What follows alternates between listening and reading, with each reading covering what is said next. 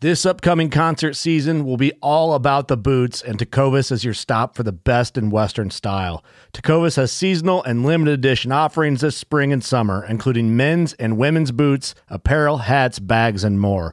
All Tecovas boots are made by hand in a time honored tradition with timeless styles that are always on trend. And Tecovas has first wear comfort with little to no break in period. It's hard to find this level of comfort paired with this level of style. Stop by your local Tecova store, have a complimentary drink or two, that's WCB style, and shop new styles. The smell of fresh leather and friendly staff are at your service. Many stores even have leather custom branding to make your boots truly personalized. And with regular live music and events, there's no in store experience like it. If you can't make it into a store, just visit tecovas.com. That's T E C O V A S.com. They offer free shipping on all boots, as well as free returns and exchanges, and ship right to your door. Go to tecovas.com and find your new favorite pair of boots today. Fishing like a local isn't just about catching fish. It's about connecting with the environment and the people who call it home. It's about hearing the stories and traditions that have been passed down for generations and sharing unforgettable moments with the people you meet along the way. Fishing like a local is having an experience that stays with you forever. And with Fishing Booker, you can experience it too, no matter where you are. Discover your next adventure on Fishing Booker.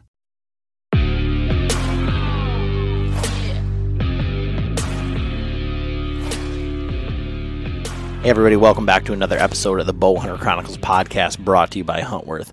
Huntworth bringing you quality hunting clothing and packs at a price you deserve. Check them out at huntworthgear.com. As always, I'm your host, Adam Miller, here, uh, the world's worst bow hunter, bringing you uh, each week new episodes to help you level up as a deer hunter, whether you're a very successful hunter or you're brand new. Uh, we try and bring you information that's uh, helpful to all skill levels in a fun and efficient way. Uh, this week we are talking with Skylar Sommers from Behind the Bow, and if you've ever tried to hunt the hills, where do you set up? Do you set up up top in the upper third where it's terrible to get to, or do you set set up down at the bottom where all the sign is? Um, and then uh, we also go into those moments where you make a bad shot, uh, you miss a deer, and how do you recover from that? Skylar is a school trained Marine sniper. Um, and if you've watched their latest video, he, he misses two times uh, in one day. Um, we talk a little bit how to uh, uh, recover from that and like mentally how do you get yourself uh, back on track. Um, but real quick, uh, got to give a shout out to our latest Patreon. Um, Kevin Defoe from Howard City, thank you so much for helping support the show. Uh, Patreon is crowdfunding for creators, um, and we do as much as we can to give back. Um, so I'll get that. I, will give you a swag pack, uh, T-shirt, um, stickers, all that stuff. I'll get that in the mail uh, this upcoming week. And uh, got to give a shout out to a few of the guys who've just been knocking down some great bucks. Um, Alex Blue out in Kansas, killed a great buck, like it was over 160 inches uh, once they put the tape to it. Zach McCann out in Nebraska, um, he he was out there for a few days and was able to get it done real quick. And uh, Eric Loso today is Michigan's gun opener, uh, and he killed a great buck today as well. I'm sure there's other guys that you know if you're uh, out there having success, share them with us, and uh, we'll give you a shout out on the podcast.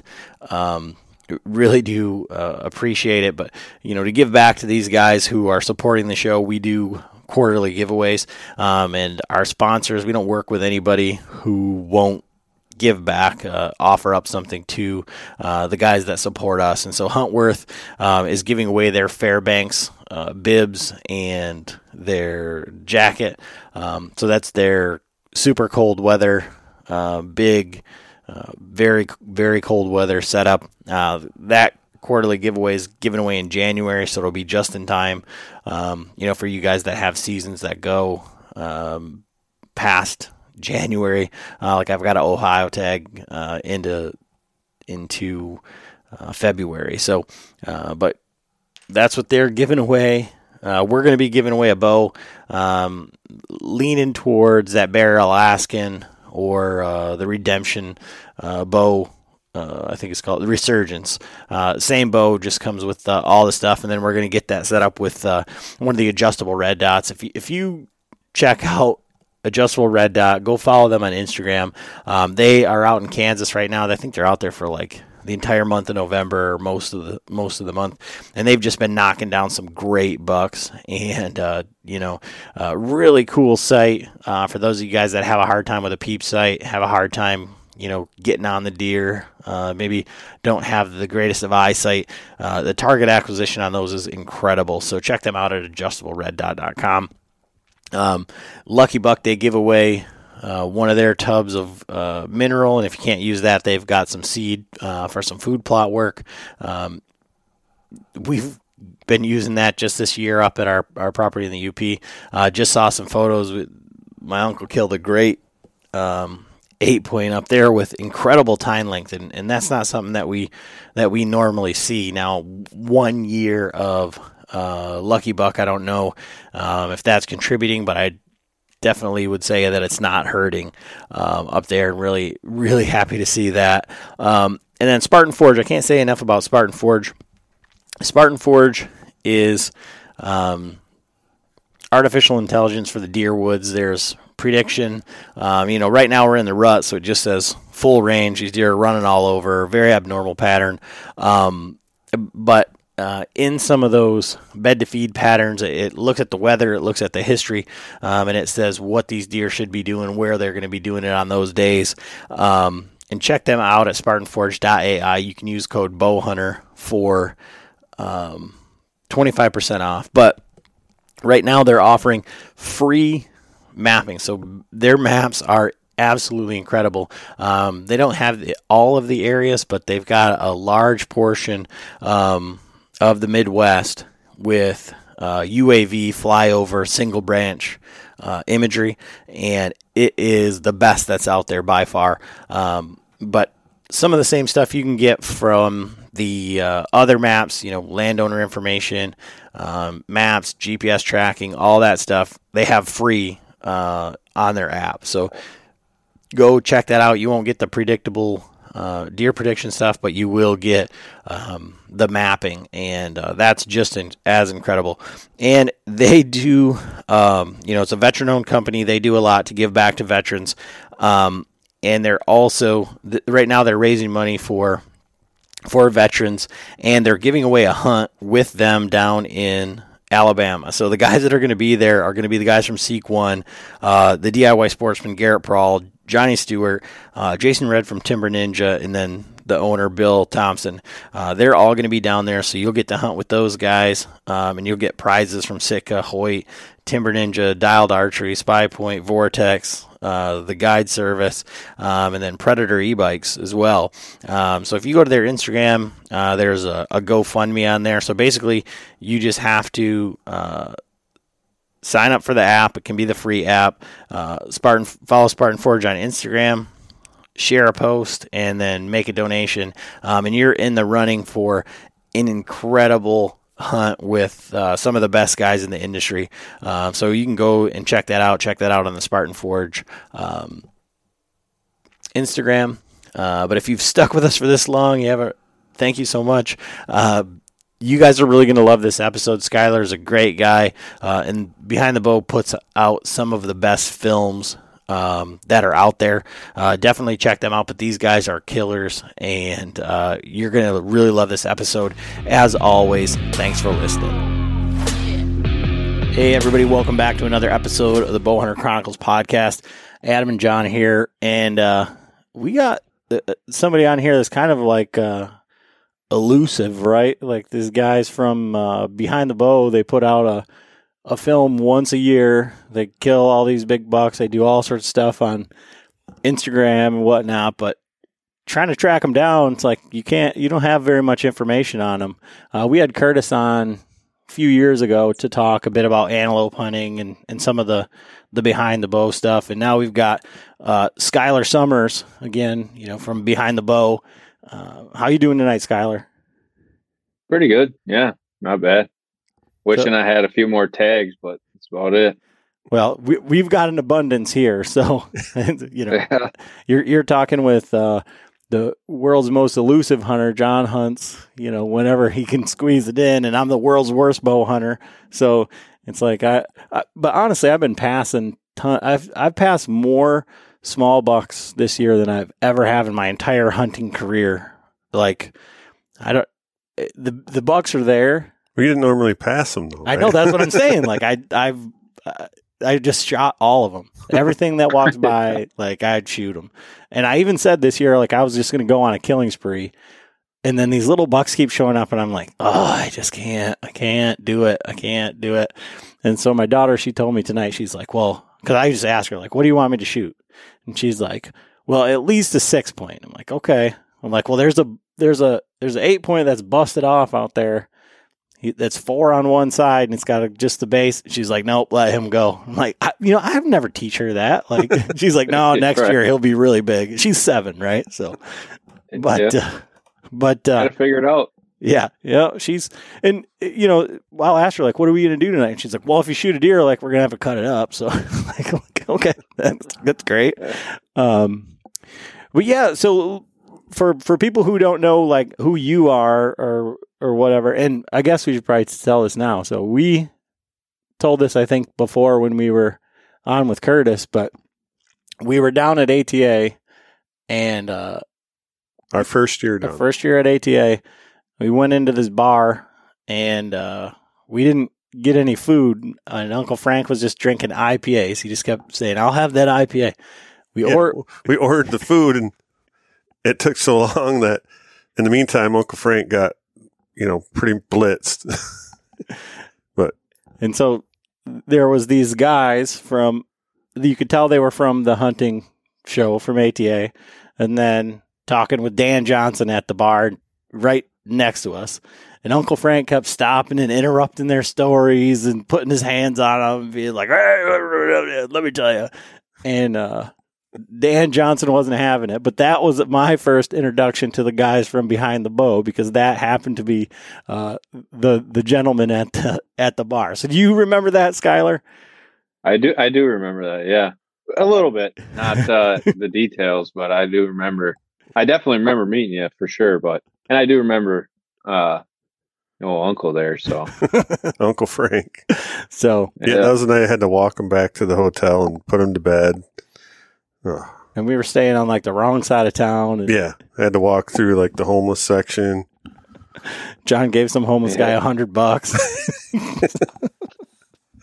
yeah, that was very- that was a good one there. but uh, yeah, so for guys who aren't familiar with with you or for behind the bow, like Skylar, for yourself, like what's your like hunting background? Like where did it start and like like your your roots of like learning to hunt? Oh yeah, I, I mean that my dad um, probably still. I, I think he might be even a little more elusive than John. He's probably the uh, most elusive deer hunter that I know, um, and he, he he does pretty good. Um, but I started hunting um, in northern Wisconsin uh, up in the big, like the Nicolet National Forest and some of these huge, huge tracts of public land, which, you know, my first deer season ever that I ever gun hunted. Um, I sat all nine days. I didn't see a single deer. So that, that's kind of where my deer hunting experience started. And my dad didn't give me any sympathy whatsoever. He just said that that's just the way that it goes. And I said, okay. Um, but yeah, he's pretty much, you know, taught me everything that I know. I, and I still like this weekend I was up north. We we own a cabin up there. And my dad owns a cabin up there, and then uh, I was scouting this weekend a little bit for gun season, which starts next Saturday for us here in Wisconsin. So he was up there. He's already got all his scouting done because he's retired now, and he spends most of his week up uh, up north at the cabin. And uh, yeah, um, but yeah, and then so I've always been on the public land, and then I went to high school, you know, and started bouncing around to a little bit more public land. My dad would drop me off before I had my driver's license as a public land, and I go set up like a dummy somewhere, and uh, wherever I saw some tracks or some sign or a water hole or whatever I could find, I'd set up in there and, you know, started learning that way. And uh, my dad would pick me up. And then I met Curtis, who was, you know, kind of had the same upbringing. Uh, he's a little bit older than me when, when I was in high school. And yeah, basically, since I met Curtis, we just started filming stuff in high school. And if you would see some of that footage, I mean, you, you get a good crack out of that stuff. It's pretty good. some of our first uh, ever film filming, but Curtis was always big into the filming stuff, and he kind of got me into that, and I just kind of liked it. I don't know. And then ever since then, well, then after high school, obviously I left for the Marine Corps, so I lived through Curtis every deer season, and he, you know he started learning a lot more, and he would, I mean, basically I would learn from him over the phone while I was in the Marine Corps. I, I mean, he was probably the best friend that I had throughout, you know, in high school, he's a really good friend. And then through the Marine Corps, he was probably the best friend that I had. Talked to, you know, one of the guys that talked to me the entire time. Uh, you know, for those of guys that have been, you know, in the military or whatever, um, you, I mean, you're still friends with these people, but you don't talk to them while you're, you know, doing that stuff. But Curtis was one of those guys that you know, all the time checking in, telling me about shed hunting or scouting or these pieces. When he killed uh, that big buck in the marsh, um, Ocho, uh, that you know that big, uh, big giant eight pointer. Um, that was probably I remember the day that he shot that, and I was standing in the barracks, just like jumping for joy, shouting out over the balcony and stuff, and everybody's like, "What the hell's going on, dude?" I'm like, "It's November 9th, man. Big bucks are getting killed." So, but yeah, and then I would take leave from the Marine Corps specifically to hunt with Curtis and film, and uh, when I would take leave, we would hunt the hills, and then you know, so started learning about that um, always kind of hunted the marshes because that's where what what's around here. You know where where I'm from, anyways. Within like an hour distance, it's mostly marsh. You know, to get to the hills, I got to go about two and a half hours or so. Two hours, if you you know, two to three and a half hours, I guess, is probably the the distance that I would travel in Wisconsin to hunt the hills. But but yeah, and then since I got out of the Marine Corps, then it's been pretty hardcore since then. We just, uh, I mean, Curtis has always been probably the most hardcore bow hunting guy that I, I know for sure. I mean, and I mean, I, I know a lot of bow hunting guys. So, and I watch a lot of YouTube videos and I, I see what's going on with everybody. Curtis don't, doesn't watch any of that stuff. He doesn't listen to nothing. He don't, you just really he don't care. So, and, and, that's what I mean. He's probably about as hardcore as it gets as far as public land bow hunting goes. So from like it's inspiring. So from from that like side of it, like it it it sounds like you're like me, and I say that in like the nicest way possible. That like it doesn't sound like you were very successful. Yeah. like you didn't say like, oh yeah, yeah. So mm-hmm. like, how did you like? What was the first deer that you killed with your bow? Like, how old were you, and like, what what's that success um, story? Well, so I started hunting with my dad up north when I was 11 years old, and I didn't kill uh, my first deer.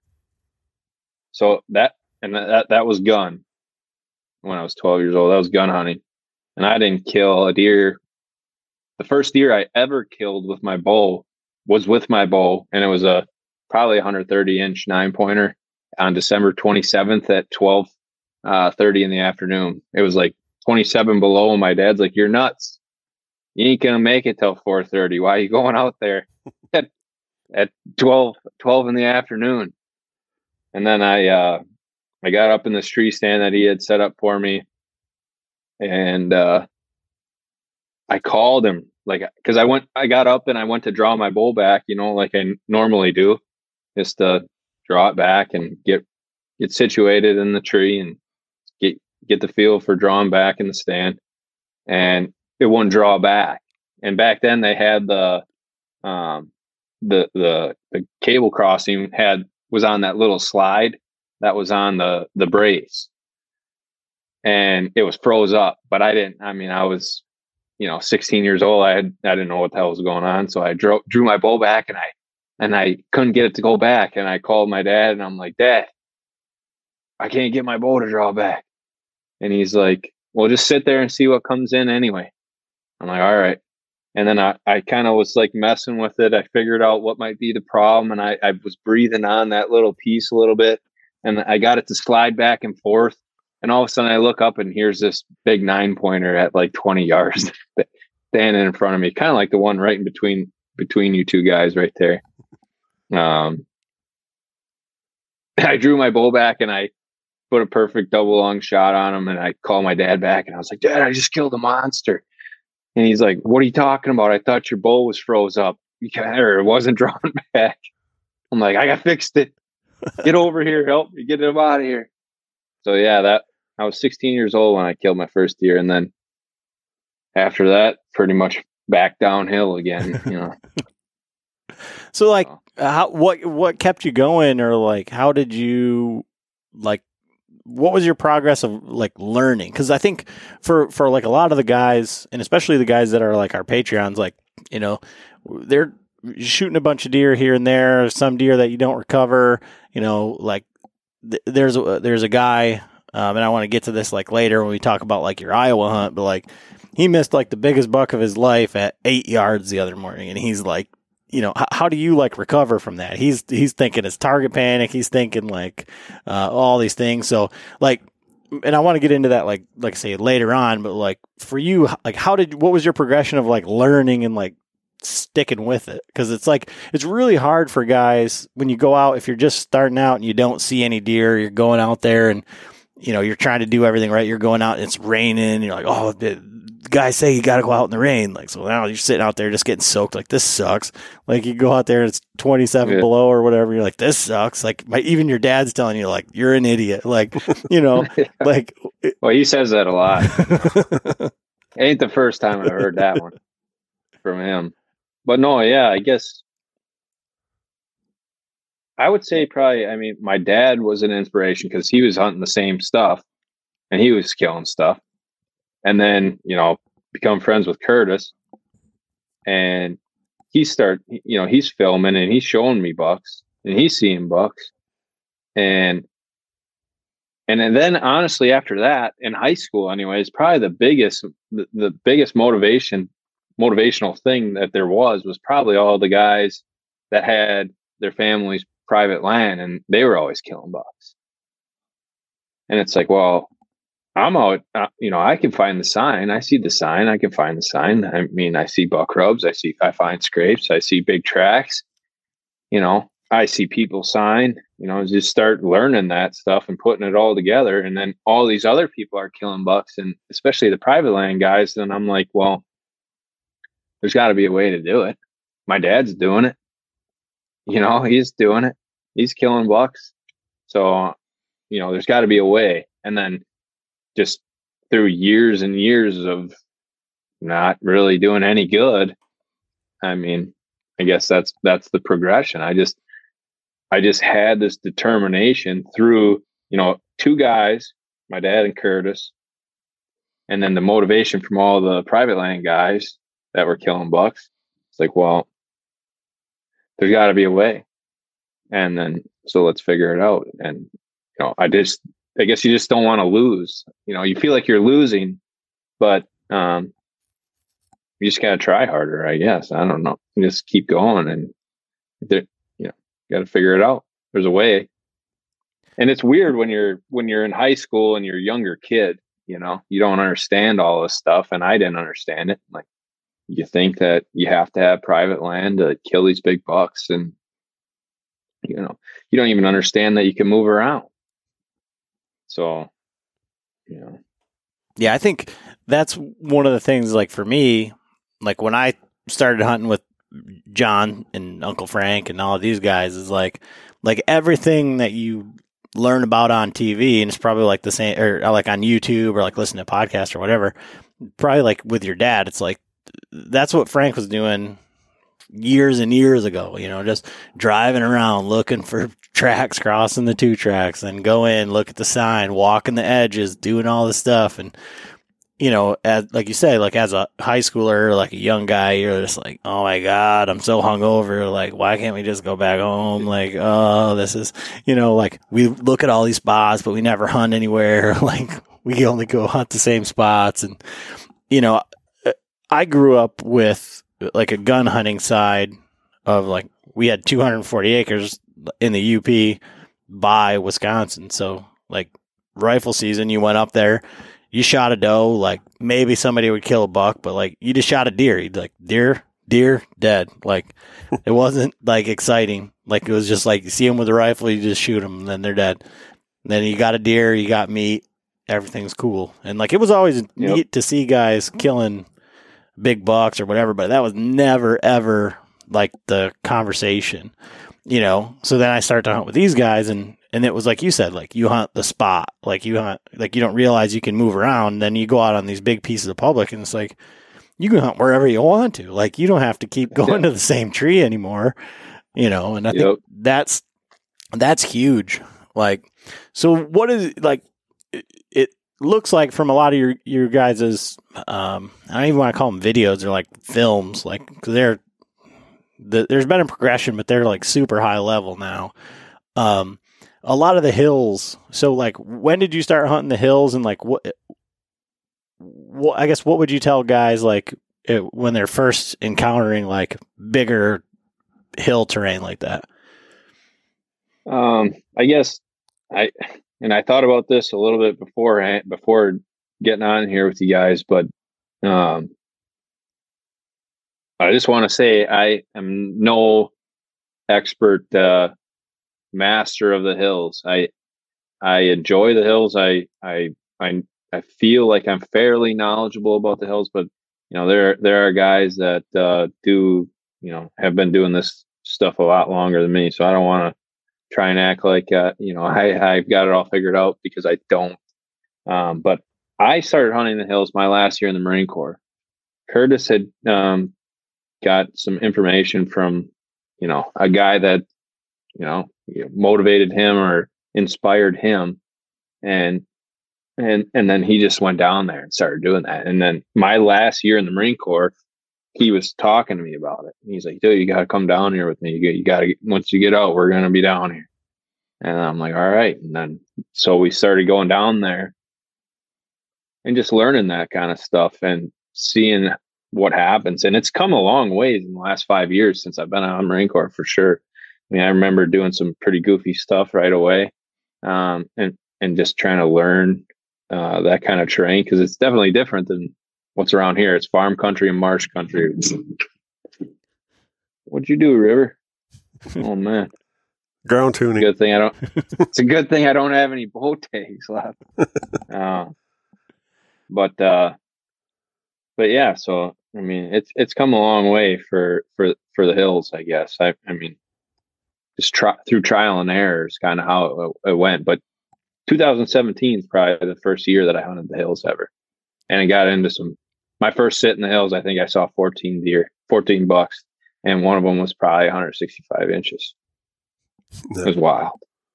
So, um, I guess like when you're looking at like, so now everything is, you know, Spartan Forge, base map, onX, like if you're looking at the hills like from a from a mapping standpoint, like what are the things that you look for that stands out to you? You're like, okay, we got to hunt that, or we got to check that, or that's that's what we got to do.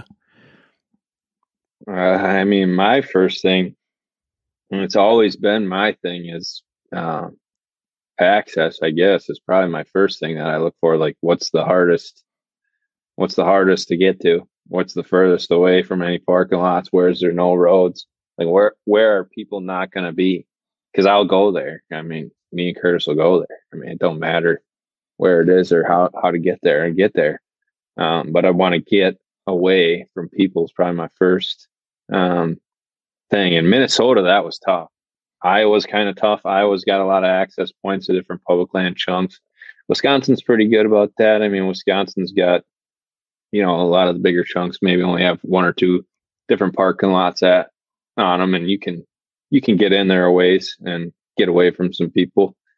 Um, but then you know, as far as topography goes, I mean, I'm looking for pinches for sure. That's probably my my number one thing, and then I look at what's on top. You know, um, you know, so I I look for the pinch, tight pinches, and then I look at what's on the on the points by those pinches. Does it look, you know, you know, me and Curtis and Dakin, guy from Iowa, call it woolly. Does it look woolly? Does it look thick and nasty up there? Does it look like there's going to be deer bedding up there? If and and this is all stuff that I'd like to, you know, go in on in the springtime and figure out. You know, last year I just a couple years ago I started my business, so I didn't get a lot of time this last spring to kind of do that stuff. But you know, if I'm going in somewhere, which I do a lot without any ground scouting, I just map scout it. That would be what I'm looking for. I'm looking for, you know, different types of uh, vegetation up top. I like CRP fields. If you watch the Iowa video, I mean, I was up in some big bucks on next to some CRP fields, and every time I'm around a CRP field, I feel pretty confident about that. I I think the does like to bed there or around it and the bucks are going to be there. Um, but yeah, big giant pinches and steep, steep, steep hills. So, like when you're looking at a topo map in these hills, um, what are you uh, when you're looking at the map and the topography? Like, what is your like definition of a pinch there? I mean, like so a lot of times, like I'll think of it as like you know some sort of like waterway and then an open CRP field and then like uh, woods come together, right? And that could be anywhere, flat or marsh or whatever. But in the hills, you're probably not going to have water up top or you, you, know what I mean. So, what does it look like to you on a map? Like what what's your textbook pinch in the hills? For me, it's something so steep that the deer aren't going to cross there.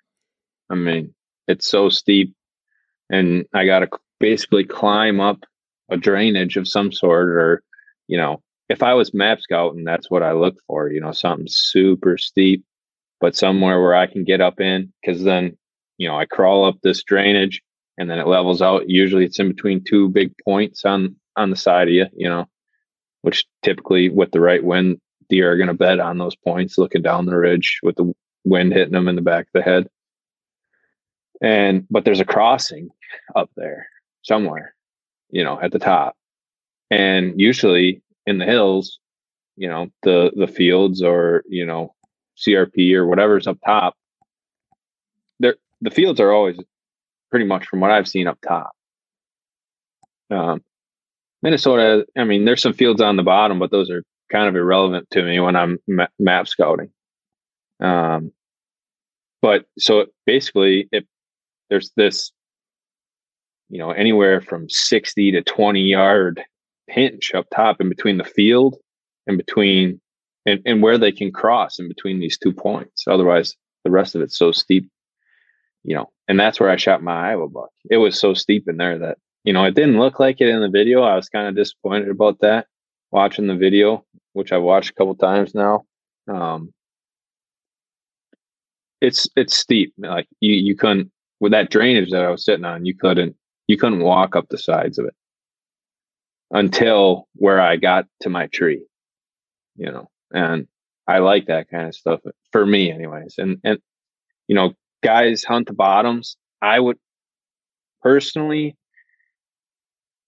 I probably would never hunt the bottom unless I have, um, the perfect wind scenario, either dead calm and I'm hunting scrapes on the bottom or I'm in you know, being in a scout sniper platoon in the Marine Corps, you learn a lot about, you know, uh, wind, especially going to, you know, mountain scout sniper school and stuff like that. You learn a lot about how the wind travels through the terrain and stuff like that. If I have a big giant valley, you know, and the wind's going to follow that, then maybe I would if I had a plan for it, you know, like a thermal hub or whatever the guys call it these days. But where all the sign is, if I could get to it and I knew my wind was going to be traveling one way from there, I, I might set up there, but I've set up on the bottom maybe three or four times in the last five years. Just because I don't know what's going to happen with the wind and it's almost impossible to tell. So. And so it sounds like with your, um, I guess with your access, and you're saying that you're you're climbing, so you're you're walking in to the predominant wind, and then you're climbing up. So you're you're accessing from the bottom then, with the wind in I your lo- face coming up over the top. I I'd like to, yeah. I mean, I prefer to, but not every chunk of public, you know, allows for that. Um, but if if I had the choice, I would access from the bottom. And typically, the fields are on the top, so it's you know, if I'm going in in the morning, I I don't want to walk through the field and, and blow out a bunch of deer. Um, anyways, so it's I would a, prefer to access from the bottom. And you mentioned it like in the Iowa video. You're like, all right, we're up at two in the morning or whatever. Like, how early are you getting into some of these spots? I mean, because like in that Iowa video, like you, it's like you went in in the one afternoon and there was a buck bedded right where you were at, basically. So, well, that that was crazy. I mean, the Iowa stuff was crazy because I went in there on October 22nd on that rain day when I first showed up in Iowa, and I always wanted to look at that piece. And I went down there, and I got into that bottom, and that bottom was destroyed. There, there wasn't a tree left. There wasn't uh, a licking branch that survived down in that bottom. Um, I've never seen anything like it. So I immediately was like, all right, I gotta go back. I gotta get in here and I gotta set up somewhere. And I picked the spot. And I didn't know if it was CRP or what it was. I'd never been in there before. But I always wanted to go in there. Curtis and I had didn't go in that piece in the springtime. Uh, we had come down a bunch and scouted a bunch of different chunks in the springtime, but never that one. We had looked at it on the map and like we should go in there, but we just didn't have time or whatever. You know, we didn't get to it. And uh, yeah, I'm on my way in. It's in the video. I saw like a 140 inch deer on the side of the ridge. I thought I was going to get a shot at it. Um, but my release was in my pack, which now I don't do that anymore. I don't put my release in my pack. That's that sucker's in my pocket all the time. Um, but yeah, and then I did the same thing, crawled up the drainage. I, I think there's a little bit of footage of that. I mean, it's rocky, you know. And I've watched deer even on some of these drainages that aren't so steep, but they have like a, you know, a two foot drop or something. These deer, you know, they, they kind of jump them or they kind of like commit to crossing the drainage. And even if my scent's down in there, they'll just cross right over it. But it doesn't seem to be that that way if I'm, you know, walking anywhere else. You know, they'll they'll stop on that that trail. Um, because there was another time me and Curtis went up a just a small little dip of a drainage. And we had probably 13, 14 different deer just kind of commit to crossing that little little dip and and none of them stopped to even bat an eye at it, which is crazy to me. So, you know, just something that I learned that time. But yeah, that that big buck that first day in Iowa, I think was bedded in that CRP field. But I had that right wind blowing out over that point, and you know, I had anticipated things to be bedded up there. Um, and I guess we kind of just got right on that one. But that that spot also was all you know pretty far really far in there, like two and a half miles. Well, that's what was crazy. I was watching the video again because I've watched it a couple times also, and it was like it looked like you guys shot that deer like super early, and then here you are like in the dark carrying it on your back, and I'm like, how freaking far was this damn thing? like fifteen yeah, miles in. well, it was it was two and a half miles, and I didn't really let Curtis help me we had gotten a deer cart from the the guy the farmer Daryl that we were let us stay on his uh, on his property and and we put it on the deer cart and within the first hundred yards we bent the bent the shit out of the rim. It was just the tire. It was just junk. So I I would rather have carried the deer like I did the whole way than be Curtis with the camera and pulling the the wobbly wobbly ass deer cart that you know, he had to drag that thing over logs. It wasn't rolling. It was just looked miserable. So I was I was kind of thankful to be carrying the deer, but uh, I mean, with all this camera stuff too, I mean, we probably could have cut it up, but I mean, we're not out west hunters, and I'm not. I knew I, obviously I was going to mount that deer. I'm not. Uh, I'm not an expert on, uh, you know, quar- quartering out deer in the field. I guess.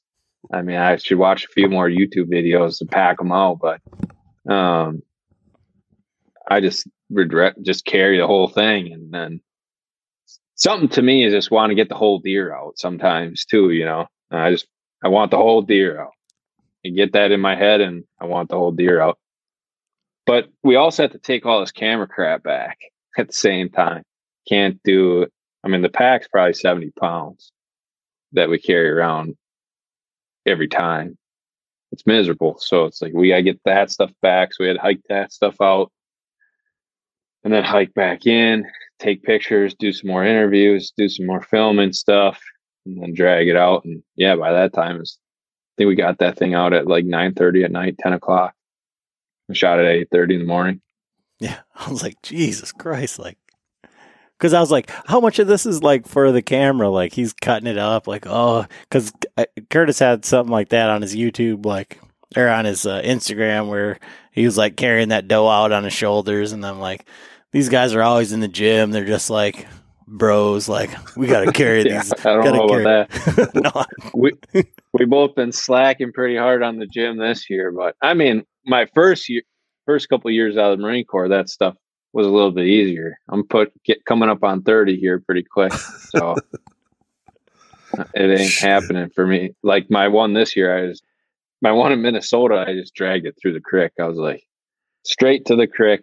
It's pretty easy dragging them through the water, so I'm like, I'm just gonna drag them all the way as far as I can down the creek, close where it meets close to the road, and then I'll walk back, get the truck, and drag them the rest of the way.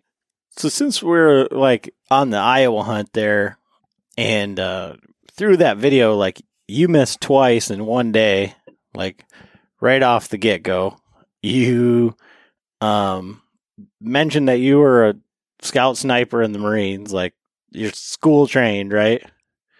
Yep. Yep. So that's like a big deal. Like when I was in the Marines, like there was there was no raiders, so like first recon and snipers were kind of like the the high, you know, the special forces kind of of the the Marine Corps. Like th- there were there were no raiders. So like when I hear Yeah. like, you know, sniper, like school tra- like, you know, graduated sniper school, like you're a guy that knows more about like camouflage, like you're like can you talk like a little bit about like how you have to graduate from sniper school like the the the camouflage like taking the shots and stuff and not being seen and then stalking. yeah and and he's Yeah. out there in a freaking flannel shirt you know killing these deer like Looking I- like Dan Infalt. Well, I mean, uh, I guess there's a few points for that for me. I mean, Scout Sniper School is is no joke. I mean, it, it's a, it. I mean, you do hundreds of stocks, but you get ten graded on ten, um, and you need eight. Uh, I believe it's eighty percent to pass. Um, with, but I mean, there's a lot of rules and stuff that go into the stalking lanes in Scout Sniper School. Um, but yeah, I, but to me, this this w- when it comes to deer hunting, I, I mean, I'm not you know Zach Fehrenbauer or nothing. I'm not on the ground. I'm not stalk. That might be a little bit different story if I'm talking about stalking up on deer on the ground. But I'm in a tree, and all the all the leaves are orange and red. so you know, if a deer looks up at me in October, all the leaves are orange and red. So I mean, and they're colorblind. So I mean, uh, what difference does it make? That that's kind of my take on it. But at the same time, I'm just so tired of hearing about all the different camouflage and you know people pushing these different brands of camouflage and stuff around. And that's never who you know I've been and never really what's mattered. You know, I it's just not something that concerns me. So part of me probably is just kind of doing that, you know, because we're filming the stuff and you know, I don't want people to think watching our videos at least that they need to pay a ton of money for, a bunch of camouflage and stuff because, I mean, you can shoot them in a flannel, Just got to be warm, I guess. right? Yeah. But I mean, the double miss as far as scout sniper stuff goes, that that's pretty heartbreaking. And I hope none of my sniper school instructors or anything like that watch this video and be like, "What's this guy? He can't shoot a can shoot a rifle, but he can't shoot a bow and arrow." But Well, I mean, well, and that's kind of like what I wanted to go.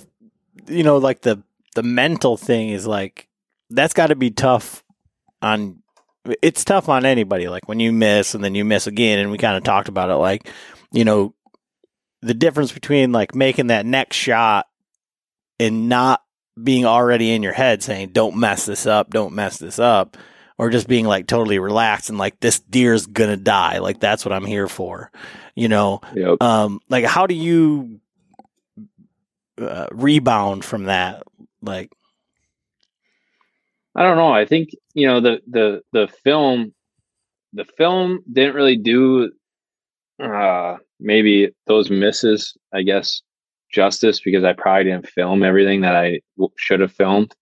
Um, but initially, you know, I when I saw when I missed the first one, I I was set up late. I got up in there late. It was getting light out. That first buck busted me, so I was I wasn't even had set up for that one yet. So that busted me, and then I'm like trying to get set up and stuff. Um, and now I don't do this either. I don't leave my rangefinder in my pack either.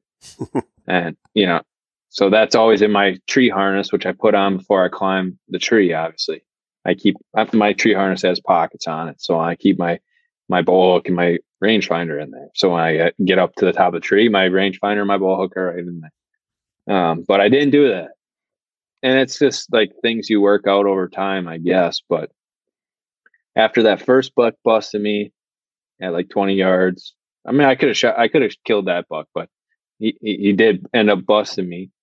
I was still trying to get set up, get all this camera crap set up, and all of a sudden I look out in the CRP field, and that that buck was staring at me, right at me, and he's eye level with me because he's at the top of the CRP field, and he's like this, and I had my arm out like this on the camera arm, trying to pull the camera to me, and when I looked up and I saw.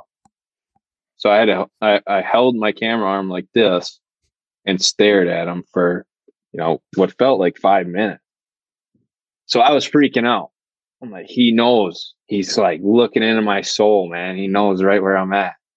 So, you know, but then there were some other deer in the draw on the opposite side of the CRP field. So, which I didn't really realize at that time, but he was focused on them when I shot at him. And I had all day at that point, probably. I could have reached in my pack and got my rangefinder and got everything set up. I thought the thing was at like 48 yards, which, you know, I was pretty comfortable shooting at. I got ripped apart on YouTube a little bit for taking that shot because you can't see the vitals and stuff. But the camera's about two feet lower than, you know, me when I'm standing up too. I usually set the camera up so that when I'm sitting, I can film stuff. And when I'm standing, it's about waist height, you know. So I mean, I could see probably the top of the lungs, but I wasn't. I was also not afraid to shoot through a little bit of CRP grass at the same time. Um, but I set the pin for 45 yards and I aimed at the back strap, and the deer was at 38 yards. So basically, I just launch, launched the sucker right over his back, and then, but that was just poor, you know, uh, execution of everything at all together. You know, I play back, and I'm like, wow, should have done a lot of stuff differently there. Um, and then that second one, I wasn't, I wasn't ready for that. You know, self filming's hard, especially with a DSLR. You know, I'm, I'm, it's all manual focus and stuff like that. I had that guy behind me and got low. And that guy did text me because I got his number and stuff, and he didn't like being called a dingus, and I apologize for that and whatnot. Uh, but the local guys from Iowa, they rattle and grunt like every five minutes. I don't know if you guys do that or not, but you know, I'm not like that. I I'm not blind calling at deer ever, really, because when I do see deer and I call at them, pretty much every time they run away from me. So it's like, why would I be calling when I don't see deer? you know, none none of them are going to come over here. So I don't call at them unless it's like I feel like it's it's a good uh, chance. I have a good chance at them. But this guy's back there rattling and grunting and growling and doing everything, throwing the whole book at him. And so I wasn't really watching over there and I'm filming some does. And all of a sudden I hear a bunch of, you know, leaves crunching. And that one was just straight rushed and he was moving. I stopped him perfectly. I thought I had him ranged perfectly. You know, I, I'd already ranged that spot earlier in the day. And that one I took hair off his back. That one I was a little bit closer. But yeah, and then you're totally destroyed. Like you want to pack up and leave Iowa for sure. I definitely did. I was like, dude, I don't deserve to be out here. And, but I mean, it's the same thing with my Minnesota buck. I mean, that's another story too. But it's like it's deer hunting, dude. If, if you can't get over it, then then you should probably go home because it's just deer hunting, man. It's not. And I didn't know if Curtis was going to show both misses on the video or not. And honestly, I didn't really give a shit. I mean, show them both, whatever. um, I'll you know, people on YouTube tear you apart, people on the internet tear you apart, and, and it's just what it is, you know. But it's deer hunting, and shit happens, and you don't really have a choice. If you're going to be a deer hunter, you're going you to gotta learn to live with it. yeah, yeah, you got to learn to live with it, you know. So, So now that you're like you're saying that, and it's it's like uh, I'm like replaying the video and all that stuff in my head. Like, do you think that you know when you guys went back in there and when you ended up killing that buck, like it happened so fast you didn't even have time to think about those other shots? yeah, part of it, I think so. Yeah, that deer come over the top of that ridge, and I knew.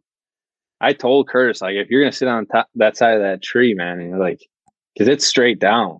You know, we were lower than the tops, and there was a trail probably three yards from the tree, not even. And we had and and I got ripped apart on that shot too, on the YouTube comments. I read all the stuff. Curtis sends them to me. My dad reads them all. I yeah, I see all the crap that people say. So it's like you didn't stop them, but I had a, me and Curtis walked two and a half miles in a bunch of rubber boots that are sitting down at the bottom of the tree. I didn't want you know a three and a half, four and a half year old deer to hit the, that bottom of the tree two yards away from you know my sticks and our stinky, sweaty boots down there, and just totally wheel out of there. And so I was like, well, that, and plus it, you know, it's three yards away, coming straight down, and it was close. You know, it felt like it felt like it was 10, 10 yards in front of you. Like you could reach down and touch them almost because the hill was so straight down like that, you know? And I had the pin on them perfect and I just took what shot I had. So, and some guy said on the YouTube comments that I hit the artery on, along the spine and that's why I shouldn't aim for that. I was like, well, I wasn't aiming for that, man. I was putting an arrow in the vitals and the arrow, the broadhead actually went through the top of the heart and out, straight out the bottom he tipped over in like 25 yards. I'm gonna say uh, he didn't go far. I mean, shit. Yeah. He barely had enough time to get the camera in focus on him. Yeah, I know it is fast. It's pretty cool. Um, but yeah, that that happened super fast. Didn't really have time to get nervous. Self filming is different, I think, too. You know, that was the first day that Curtis filmed me in Iowa. That was the day we decided, and just by some miracle, it worked out that way. You know, um,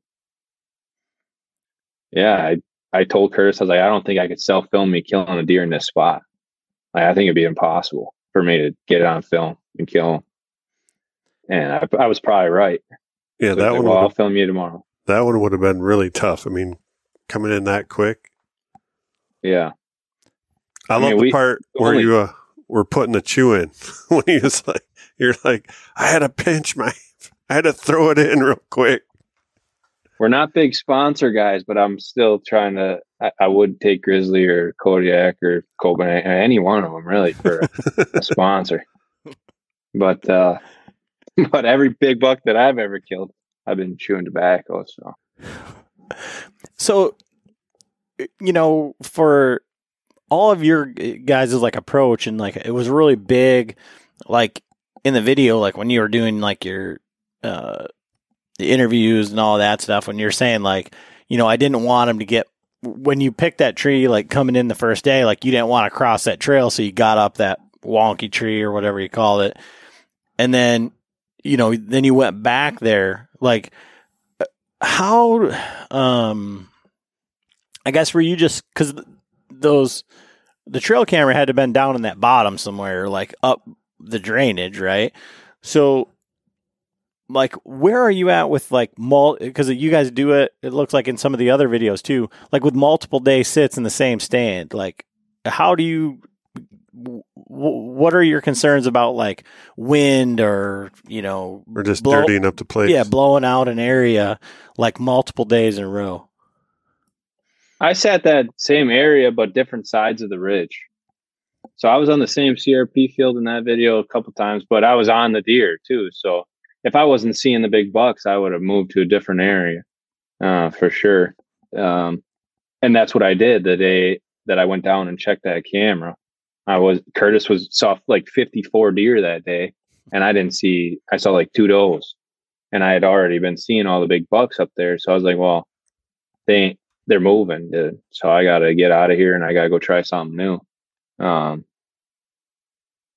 so I packed up and went down and checked that camera that I hung the first day, and I had uh, four, five different bucks over 140s, 150s. One of them probably like 170s on there.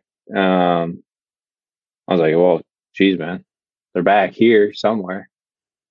so I moved up that drainage, which was my plan get close to the food, but then I hit that crossing, big giant crossing, so steep, and then three different points came down and big giant cross.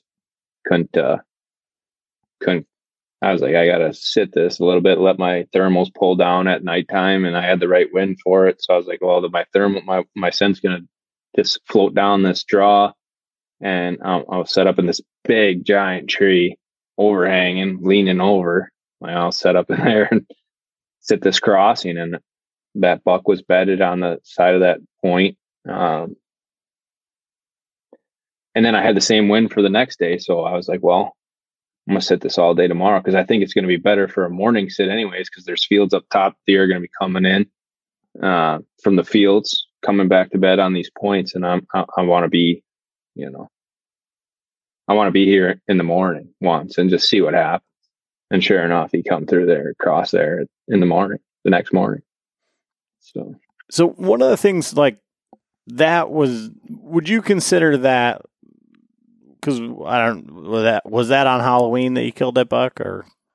Yep, eight thirty in the morning, Halloween. So, w- would you consider that like pre-rut? Were they rutting? And does your strategy like in the hills change like when they're chasing or anything like that, or is that the? Would you want to be in that same spot? Do I think those deer were rutting at that time or pre-rut, pre-rut slash rut stuff? No, I don't think they were. I didn't. I hadn't seen any chasing at all. Um, but back there where that camera was was destroyed with scrapes. Um, and in the years prior to that, Curtis and I had always had giant bucks hitting scrapes on Halloween midday. So, you know, the closer I could get to a pile of scrapes was better. Um, but like I said, I don't like sitting down on the bottom because I have no idea, what, you know, what's going to go on with my wind. Even if I had the right wind, but if the wind dies down for a little bit during the day at some point, um, it's going to roll around in there. My scent's going to roll around. So I always kind of like to be up up top if I can. Um, that way I know my scent, you know, I get the wind coming, the actual wind coming over the top. So It takes my scent the same direction. so if it was the rut, like so, let's say that the deer are chasing and all of that. Like, do you want to be in that same spot as far as like Uh, on top of the, you know, finding that crossing at the the head of the drainage, or like you know, between the two points, or does it change like where you'd want to be in the hills? I think strategically in, in that specific spot, um, I think that would be a pretty decent rut spot. I mean, I was in between two or three big, big bedding points, which I, w- I could assume that there was does on. And Curtis, we did film some does in there. Um, I did jump some does on the bottom. The does do like to bed on the bottom. Um, I mean, I jumped a big buck down there too. Um, but I think that, that that's pretty good. Those pinches like that, or those big drainage crossings like that, in between, you know, you know, that's where I'd want to be in an actual rut spot too. I, I would think in between two big points where does would bed, especially a crossing like that that you can clearly see. I mean, Iowa's a different, it's a different, different game, I guess, in Iowa because I mean this trail was, I mean, three and a half feet wide. I mean, I've never seen deer deer trails like it. a cattle path. yeah, So it is like they say, like Iowa's like worth the five five years of points or whatever. I mean, I think the deer density in Iowa is awesome for sure. And I, I mean, I after that, I, I will never miss uh, a a year in Iowa for sure. I'll never not buy a point ever again, and I won't let my dad or any of my good close buddies ever miss it either. But uh, um, but yeah, I still think it's it's tough. I mean, it's still tough on public land, no matter what. I mean, you got to be in there. I mean, it took me um, eight days or nine days to shoot that one. I so I got there on October 22nd. I missed those two bucks on October 27th, and then I shot mine on Halloween. Curtis was not having the same experience as me, and I tried to get him in here, and you know he passed a couple good bucks on the film, probably bucks that I would have shot. You know, I'm not as picky as Curtis by any means. I like to shoot deer. So I mean, I probably would have shot a couple of those deer you let walk by, especially if they're at 20 yards. Um, but uh, took Curtis 24 days to shoot his deer in Iowa, our first year down there. Um, but we did hit some warm weather that it got up to 70, and you know it'll come out in the next video, which I know at the beginning of the podcast we said that behind the bow puts one video out maybe every two years, but uh, I think it's going to get a little bit better for, as far as that goes for behind the bow because we've got about six different videos that we're trying to get rounded up here. So what's the the future for behind the bow? Like like I said, a year on there pimping the hats and everything. And I actually went online. I was going to buy a hat, and it says like coming soon. So I was like, well, I don't know what that means. Like I know they're already shipping. Yeah. Like what the hell? Well, you know, we're pretty we're pretty uh, low key guys. So we, I mean, we bought seventy five hats. You know, I didn't know who would want a hat or who wouldn't want a hat. Um, and you know, we're not, we don't have people working for us. And by, I, I tell Curtis this all the time. Like, we could just tell people, like, hey, dude, I'm sorry, but I'm not sending you out hats during the middle of the rut. So, like, if you order a hat, you're going to have to wait till I'm done deer hunting to get the hat. But, you know, if we get people ordering hats, it's kind of hard to do that. You want to get them out, you know, as fast as you can. So we just sort of like, well, we'll do this little batch of hats. And then if they sell out, they sell out. If they don't, they don't. Whatever. We'll send, you know, we'll take two days, we'll send them out quick, and then we'll go back to deer hunting. But because it's just me and Curtis, I mean, and we, we, we got to be in the woods every single day when we can. So tough. But yeah, so they're sold out. The the camouflage ones, anyway, sold out right away. But we will get some more. Uh, um, Curtis wants to get his next video, his Iowa buck out by Iowa gun season, December first, is kind of the plan. Um, and then hopefully we can get some more out for Christmas time frame. If anybody else wants any more, we'll get some out. But behind the bow, I think uh, future plans, I think we'll just keep trying our best to kill big bucks and film it. And I kind of cheaped out on cameras this year and I didn't like it. And I'm going to go back to carrying around the heavy stuff. I tried to lighten up the load a little bit this year and wasn't for me. So I'm going to, I'm not very fond of the footage, I guess. So, cause I, I was thinking, you know, I'm getting old and fat, better, uh, get some lighter stuff you know, I'll get this little baby fourth arrow camera arm and all the stuff you see people pushing out there to you. And the low light capabilities weren't really like wasn't good for me. I didn't like it, so I'm gonna switch back to the heavy stuff next year, which means I'm gonna have to start working out again and getting back into shape because I ain't good. So But- one of the things John always gives me shit about because I killed an elk with a rifle and I missed a few deer with the rifle the other day. That you're talking about, The other day, yeah, not the other day, last year. last year. last year. I shot an elk at 275 yards with a rifle I'd never even held before after carrying around my bow for four days. Come home on our own property, and I missed a deer at 30 yards with a rifle, and then I missed a deer at 90 with a rifle. Just my rifle. Just absurd. yeah, um, you know, But you should go to sniper school. but he's like he's like you can't uh you know we're a bow hunting podcast you can't do this and you're out there scouting for gun season like how does that play in like you're behind the bow oh, for gun season. yeah yeah Well, gun season for me, Curtis, he don't not. He could care less about gun season, and but for me, gun season, you know, my grandpa passed away this this last year, but my my dad and my grandpa, I I'd go up north and and gun hunt, and it's hard up there, so you know, it's a tradition for me. I'll do it forever. I, I won't uh, miss it. I refuse to miss it. I mean, I already missed six years while I was in the Marine Corps, so I don't want to. I don't want to miss it anymore. Um, it's fun. It's hard up up in the Northwoods, of Wisconsin. The deer density is extremely low. Um, you know, and there's endless amounts of public land. I mean, millions of acres, and it's hard. So the last few years, I mean, I I shot a buck my first year out of the Marine Corps. I shot a buck in one of my dad's spots, and ever since then, I've been trying to find my own spot, and I have not shot a deer with my bow.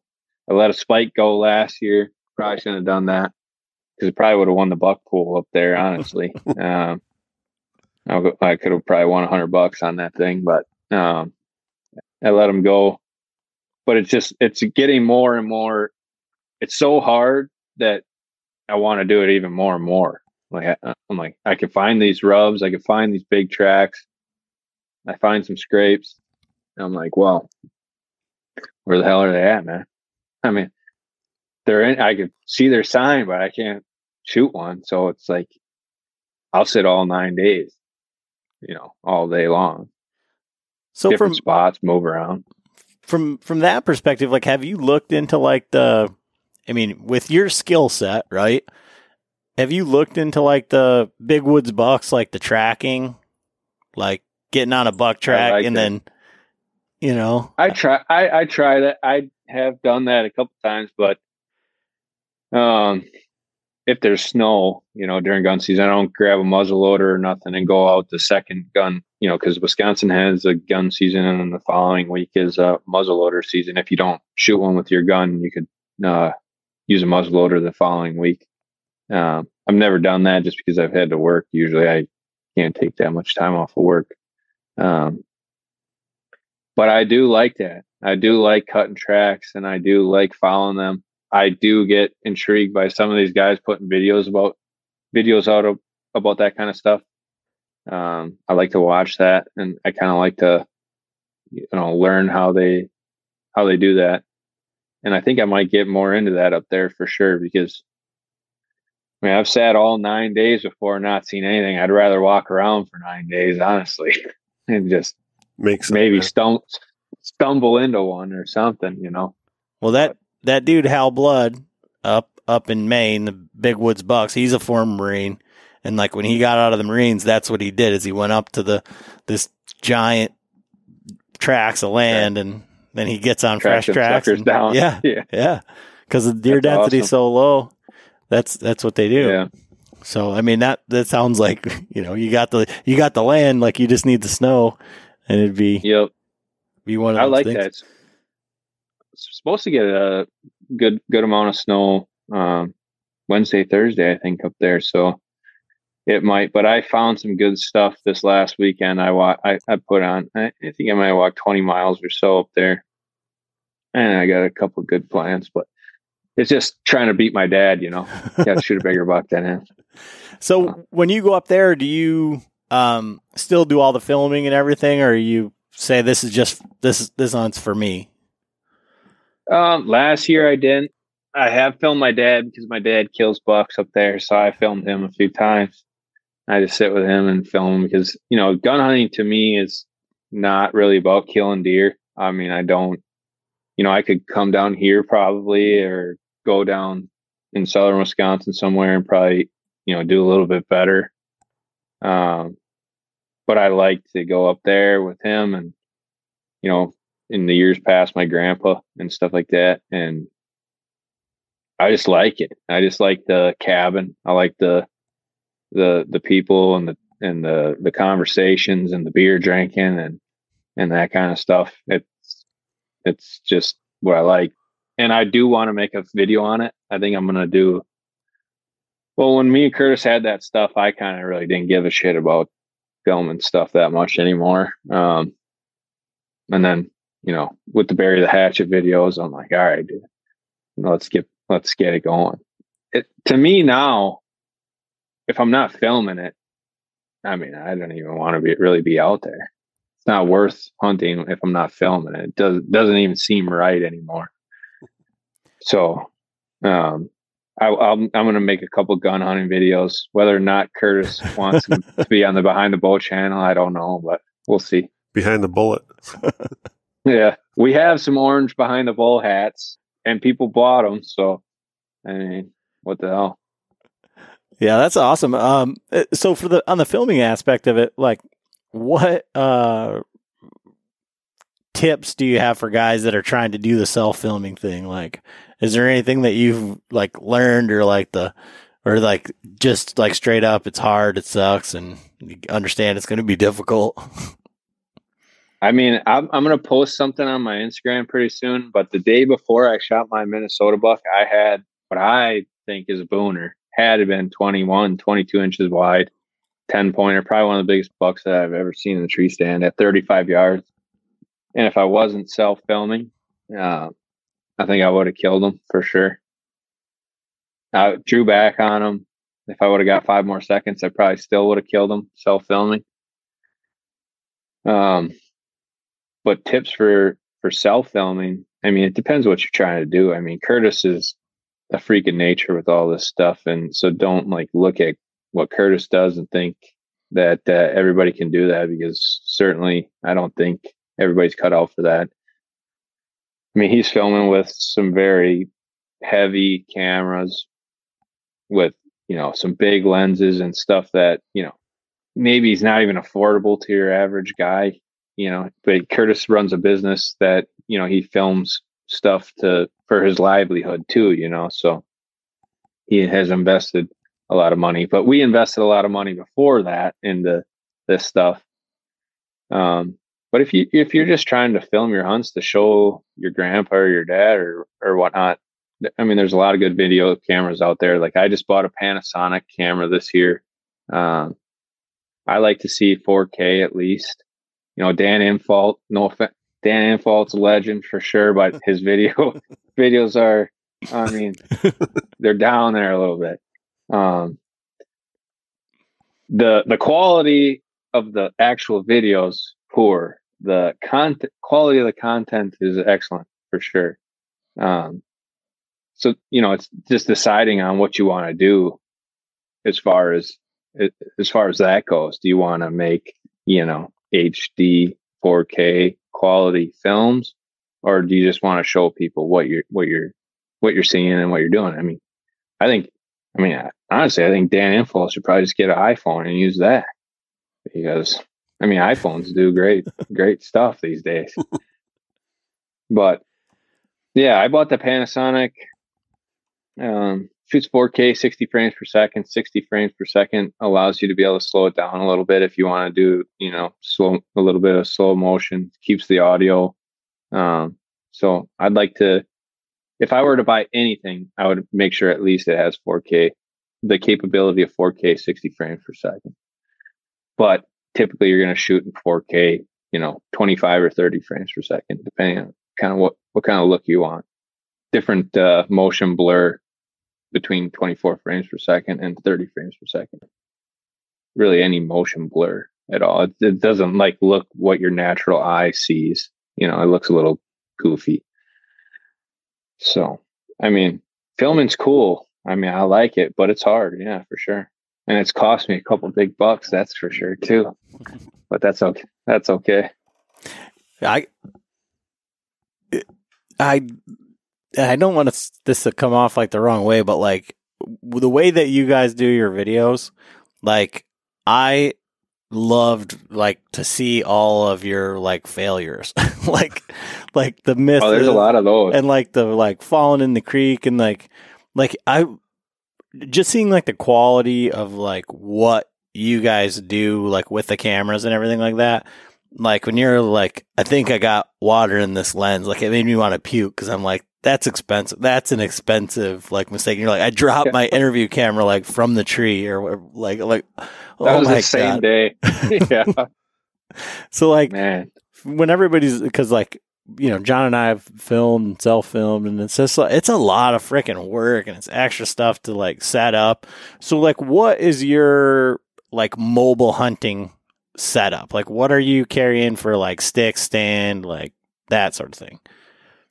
Yeah, I figured we'd get into that a little bit. I do have a saddle. Um, I have a beast stand and I have uh, Lone Wolf um, Assault, a regular Lone Wolf. I don't have any custom gear stuff, even though I think I probably like a custom gear just to see what it's all about. Um, I had seen them at one of the like Deer Fest, I think it was. I saw I saw a, a Lone Wolf custom gear stand. It was pretty cool. Um, I like the I like this the compactness of it, I guess. But yeah, I I tried self filming out of the saddle in Iowa. I like the saddle. I do. I like sitting in it. I don't like shooting out of it and I don't like filming out of it. I like I like carrying it and I like sitting in it. but uh um I like my B stand. My B stand's awesome. You know, it's not perfect.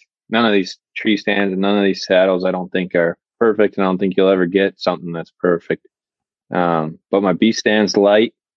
I just bought some tethered those tethered one sticks this year. Um, I like them, you know, and this is where you know this is where behind the bow is probably going to fail someday because I'm pretty critical about this kind of stuff, and uh, never are we going to be, uh, you know, like if we don't like something, I'm not going to tell people I like something if I don't like it. And Curtis definitely won't either. Um, I like the light. The the tethered sticks are nice. They're light. I don't really like grabbing onto them. They got like a weird um, bracket on the back. Kind of gets in the way of my my fingers when I try to climb up and grab. Um, and I don't like them if I'm going high in the tree because if they work really nice on straight trees, they work really good on soft trees. But it seems like if I'm in like a hard oak tree or something like that, or something with, you know, seems kind of dangerous with that rope uh, and and the bolt bolt cleat type. You know, like the stick could kick off the tree or something up high. So I use my B sticks up high if I'm going higher. I only have three tethered sticks. I always carry one B stick at least, sometimes two. Um, but yeah, I wouldn't put them high just because I don't feel safe on them. Um, I don't. The B sticks cinched down. They got a nice cleat on them. They're really, they're really uh, cinched down really tight to the tree, which I like. They feel, you know, I mean, you could yank that thing as hard as you could, and it's not gonna, you know, waver on the tree whatsoever. So, but the B stuff is light, man. It's quality. It's good. I like, I like the B stuff. All it's, all it's nice. Uh, I like those tethered sticks. I do like them if you're only going three sticks high or whatever, uh, I'd definitely get those tethered sticks, super light, super cool. Um, but yeah, and then as far as camera equipment goes, this year I was running the for an interview camera. We always have an interview camera and then a shot camera or a, you know, your your main camera.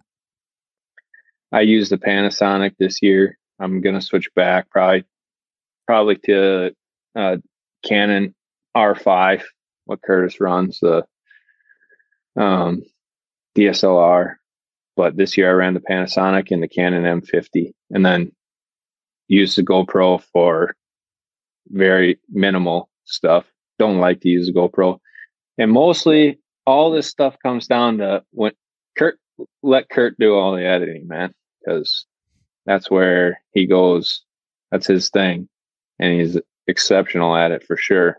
Um, and when he says he doesn't like to edit this shit, he, you know, we gotta get him something better, I guess. so, you know, if he puts it in the the editing program and you don't like it, then we gotta switch it up a little bit. So, but Minnesota Buck was filmed on the Panasonic this year. And that film isn't out yet. No. So what's the? You That's said a good one. you said that was in the in the swamp or in a in a marsh. I killed a deer uh, in Wisconsin in the marsh. Yeah, a two year old, ten pointer. Um, by Minnesota buck was in the hills, but that was on the bottom. So, which I've been saying that I don't hunt the bottom, but I killed that thing on the bottom. But it was goofy, man. All the deer busted me. They were all busting me, and I had a a hole about the size of a basketball to shoot through, and all the deer were stomping. There was a fawn. I was a stick off the ground. There was a fawn probably five yards from me, and there's a big doe out there too. And the big doe started blowing. The buck was, uh, you know, a couple yards away from my tiny little hole that I had to shoot through. I'm gonna get tore up on Inst- or on YouTube for that for that one for sure. I'm looking lo- looking forward to that because the camera a- camera angles through sticks galore. So, um, I drew back. The fawn busted out. The buck was stomping. You can see him. He stomped both feet right in a row. Took two more stomps right into the little tiny hole that I had. He ducked my arrow hard, and it's probably some. You know, I felt bad about it at first, only because I was filming it. But he ducked the arrow probably a good six, eight inches. He ducked, and he was quartering away so hard he ducked and the arrow hit him right where the the the neck meets the the shoulders hit him right in the spine took him off all four feet and just rolled him forward didn't i mean i've never seen anything like it just flipped him it's crazy but i'm sure i'm gonna get wrecked on youtube for that one So what? jumped out of the jumped out of the tree and had to shoot him again Yeah. So what? I noticed in the the Iowa film you were shooting a Mathews Halon. Are you still Yep. shooting that? What's your boat? What what bow? What bow you shooting right now? I got a thing. Well, since I started making a little bit more money these days, I like to buy. I got a thing for buying uh, bows. It's kind of the only thing that I spend my money on, really. I gave that Halon to my dad, so my dad shoots that because he was still shooting some rickety old Mathews from a long time ago. I'm like, "You know what?" And he's got a kind of a bump shoulder, so it's like he should shoot something a little bit smoother on the draw. Um, this I have a VXR back there, and I have a V3X. I shot V3X this year, or yeah, V3X. Yeah. So Nice. I'm a Mathews guy. I like the Mathews. I'll always shoot the Mathews. I've never shot anything else. So, not that I have anything against any other bows, but I do. Mathews are made in Wisconsin, and they, I just like them. That's why I, I'm sh- shooting a Mathews V3X this year myself. So when I well, The one time he hunted. the one time I hunted,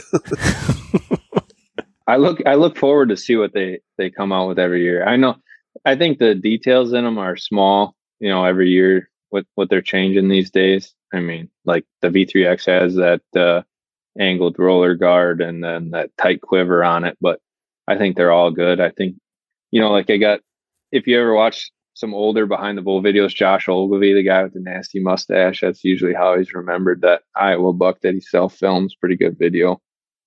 Um, he's always been a Mathews guy. He switched to Hoyt this last year, and he said that he told me because this year is the first year I shot an iron will, shot a big bevel head, um, which and I built my own arrows this year, um, which I, I'd like to get more into that kind of stuff.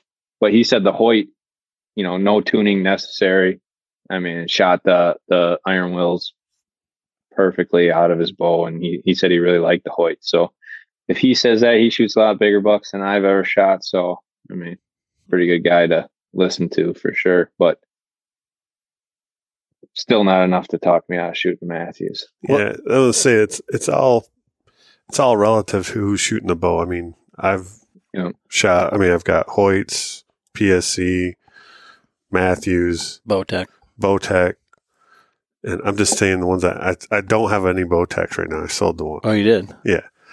But, you know, in, in the Hoyts, I mean, I go up and work at the bow shop. Uh, once in a while, I'll go up and fill in, and it's like, I can get a bow to tune perfect for me. And then the next guy, you know, the guy I'm building it for grabs a hold of it. And, you know, he's got an inch and a half right tear, you know, it's, and then Yeah, it's like, well, I can only do so much, you know, it's your form, your grip, whatever, but you know, every bow feels different in everyone else's hands. But yeah. I think it. I mean, I think it's it's the same as like shooting sniper rifles and shooting in shooting rifles in the Marine Corps. It's like everybody shoots differently. Everybody, you know, but that's what it has intrigued me, especially with shooting those big bevel heads, um, or the iron wills. Um, I just wanted to shoot them to force myself to learn a little bit more about about that about tuning bows, tuning or building arrows. You know, you know, I, there's guys that are way way above me, but I just you know got to start somewhere. So you know, maybe next year I'll get a bow press and I'll start doing some of some of that kind of stuff too on, on my own. But for now, I just build build my own arrows, fletch my own arrows, uh, tune tune my bow myself, and and it worked out pretty good for me. I mean, I guess never killed two bucks in one year before. So yeah, you know, on- once you get a bow press, the Mathews is one of the easiest.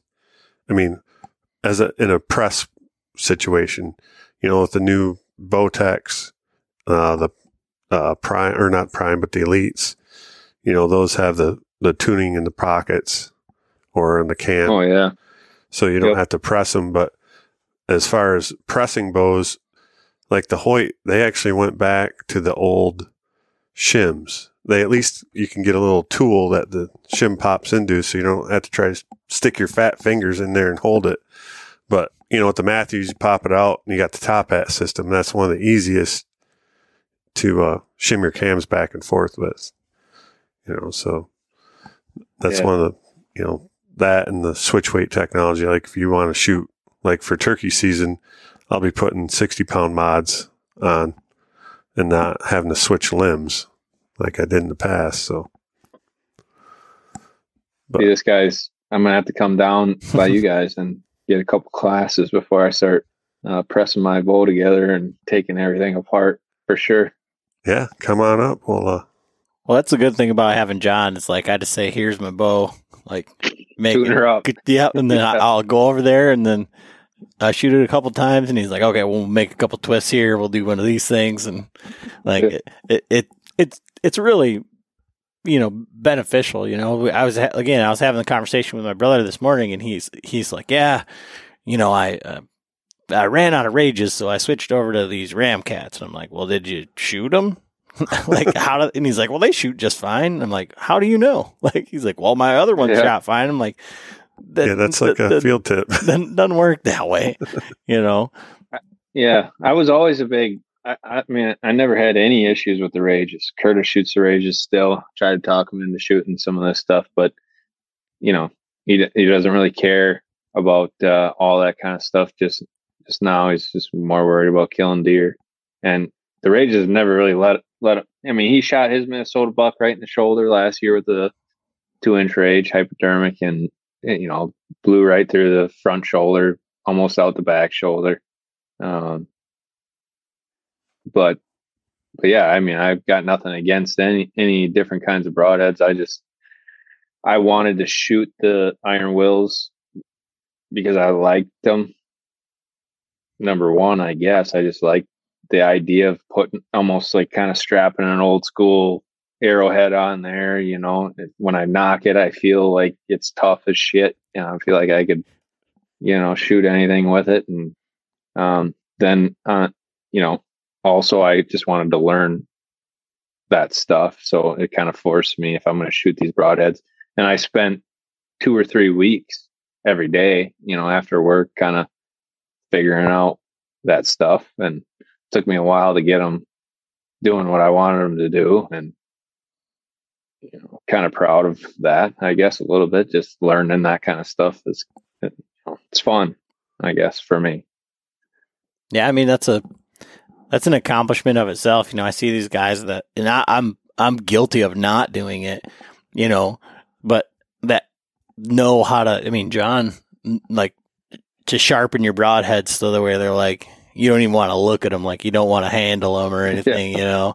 And it's like I've tried, I've got, I've messed up so many broadheads from like trying, and it gets so frustrating. And it's like, you know, just to have like the discipline to sit down and be like, all right, I know that I have to learn this. Like I know that I have to do this to, you know, to to be the most ethical hunter, you know, to to you know, yep. do your due diligence for, for all of that. So yeah, I mean, it's cool. Like I'm, I have John, so I'm like, I'm lazy on the bow side of it. So, well, you've kind of picked up since I, I mean, I sold a, my house back in June and I was supposed to start my new house and, uh, it still hasn't started yet. I'm like going to turn in my permits tomorrow.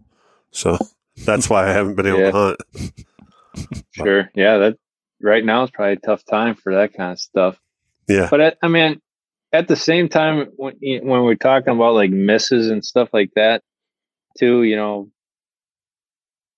that's where social media is kind of nice too. Cause I've, you know, and I don't want to call these guys out or nothing, but you know, some of the bow hunters that I look up to the most, you know, like, uh, I don't know if you guys know who Andy May is. Probably, I would mm-hmm. assume you do but it sounds like he just he, he missed one and then uh, even levi morgan you know 15 time world champ i'm pretty sure he you know he shot one in missouri 65 yards and looked like he put a freaking smoke shot on that thing and you know then a week later he misses one you know so it's like you know some of these guys that are probably you know 100 times better at shooting bows and tuning bows and know everything there is to know about bows. You know, people miss, you know, it's deer hunting. So if you want to be a deer hunter, you're going to miss deer. And that's just the way it goes.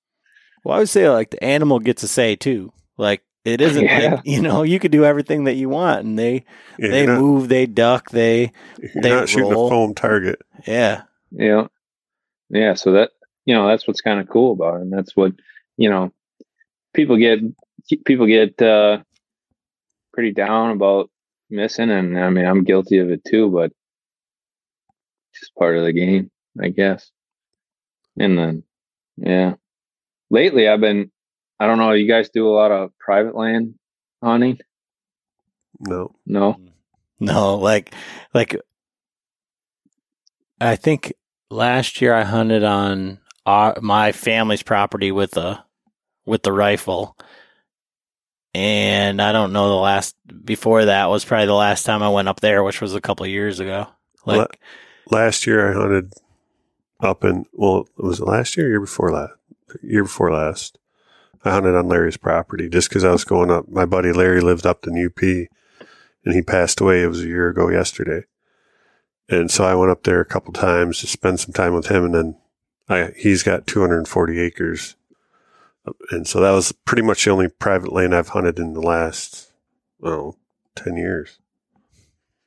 I don't know if the UP private land really counts. I guess I don't know. That's probably pretty pretty tough going, just the same. Deer, I mean, that's kind of pretty close to where our where I go gun hunting. You know, up up there and that big woods type stuff. It's and it's hard. Those deer to, to try and find like I like I'm talking about like those pinches and like funnels and stuff like that up up there anyways is pretty hard to hard to kind of narrow them down i think they do they they do a lot spend a lot more time kind of browsing around but my big thing with the the private land guys this year's been everybody's just like totally bummed they're not seeing deer and you know i i just don't understand it because it's like well if i don't see deer then i just drive to a different public land chunk until I start finding them. You know, it's right. so, and, and all these private land guys are so bummed. They're like, there's no deer on my land this year. Well, go somewhere else, dude. There's all sorts of stuff. you know, no, I mean, no, you want them just to stay on their private land and not see any deer. Don't don't go to the public. We don't need any more people in the public. I I don't know. I mean, it's just it's just frustrating. I mean, because you know, I got like a stepdad who's got a bunch of river bottom land and got a bunch of friends hunting public land. And like, dude, they're just not in there this year. Well, yeah, man, it changes every single year. You gotta bounce around, dude. You gotta try something new. You'll like it if you try it. You know, you go sit some stuff a couple times. Don't like it, move. Well, now, Drive half hour. that's the thing is like even on our property in the UP, like you get five, ten guys on 240 acres. It gets small Like- real fast. Like you know, Oh, yeah. you you can't. You know, nobody's sitting in the wind. Nobody's. You know, you're just going to your spot, right? And so, Yep. like my brother and I can do pretty well up there because we go where nobody's goes. You know, where there's not a stand. You walk in there and you're like, well, this is where the deer should be for the wind, and lo and behold, that's where the deer are. They're not in front of your ladder Right. stand. You know, but but like finding a big piece of public, it's like you go and you see a stand or whatever, you just go further. You know, you just go you just go walk around, you know. And it's I went to John's favorite spot and uh, I went out there the other night and my father in law had scouted it and he said there wasn't any deer out there. And I walked in and there's one truck in the parking lot and I walked out there, found a couple scrapes, sat on scrapes, didn't see any deer, and I was like, Yeah, okay, time to move to the next one. Like I was like, Well, it's Yep. the it's the rut. Like this is where they should be. If if there's deer here, they're gonna be here. Like no deer. Like all right, well, I, I gave it a I Yep. gave it a shot. You know. But I tell, I mean, I tell all these guys too. It's like, well, you know, they're they're hunting the same four or five stands on their private land, depicting, you know, or depending on what the wind's doing, they'll switch sides of the property or whatever. You know, it's like, I think I've sat the same tree maybe maximum of three times in a year. You know, I mean, I very very rarely will ever sit the same tree. Um, and look at the the THP guys, man. I mean, they they don't even hardly ever sit trees. I They just, just moving moving around on the ground. that, tonight before I came over, I was watching. I watched Jake kill that bone on the ground, and then I actually watched your guys' video, the Iowa video again. I was actually showing my wife because she was, she's like, "Man, that was a really nice buck." I'm like, "Yeah, you should see this buck though, the one that you shot." I'm like, not only that, watch, look at the quality of this film. And she was like, "Wow, that's that's pretty beautiful." Like, like all the the scenery and stuff. Like the quality of your guys' work is just, you know, That that's that's Curtis for sure, man. He's like I said, that that guy's exceptional at uh, at at what he does. And at this point in the, you know, like I'm capable of editing. I mean, me and him used to edit real estate stuff, and I would edit some videos and stuff like that. But at this point, it's like I'm not even. Here's the footage. He'll he'll ask me what I think, and we'll make some changes. But um, if I think, but very rarely do I ever be like, I don't like that. You know, it's always pretty good. And I just, you know, he, he's really good at that stuff. I mean, and, and the sound design is a big thing too. Like, I think that's where a lot of the videos on YouTube lack a little bit. Curtis spends a lot of time, uh, making sure the audio is good and adding some, um, different types of music and stuff. I think keeps people kind of, you know, it makes you feel what's going on a little bit, a little bit better, I guess, instead of just watching a deer come in for five minutes straight. And it's like, well, just shoot the thing already too, you know? Or just listening to whispering for 10 minutes. Uh, So, uh, for for people who are like, oh man, you know, they listen this far and they're like, this this is cool. Like, where can I, you know, buy a hat, buy a shirt? Where can I watch these films? Like, where can people go to figure out like who behind the bow is? yeah, I mean, the Behind the Bow's got an Instagram. It's been doing pretty good. Um, it's behind, just Behind the Bow. Um, got the YouTube channel, uh, Behind the Bow, same thing.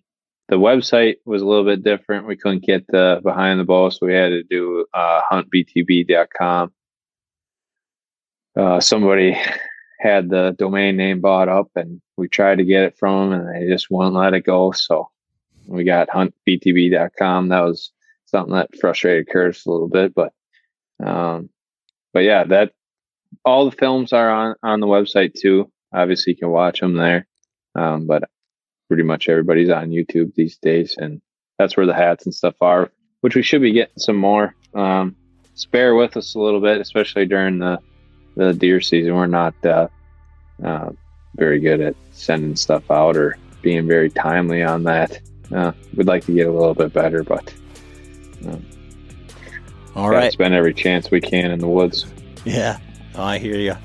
Uh, but yeah, thanks for coming on. And if anybody's listening, um, you know, and you work for Grizzly, Copenhagen, Kodiak, like whatever, uh, hit these guys up. All right. Yeah, send some my That'd way. be sweet. yeah, that'd be awesome. Oh well, thanks for coming on tonight, man. Yeah, thanks for having me. I really appreciate it.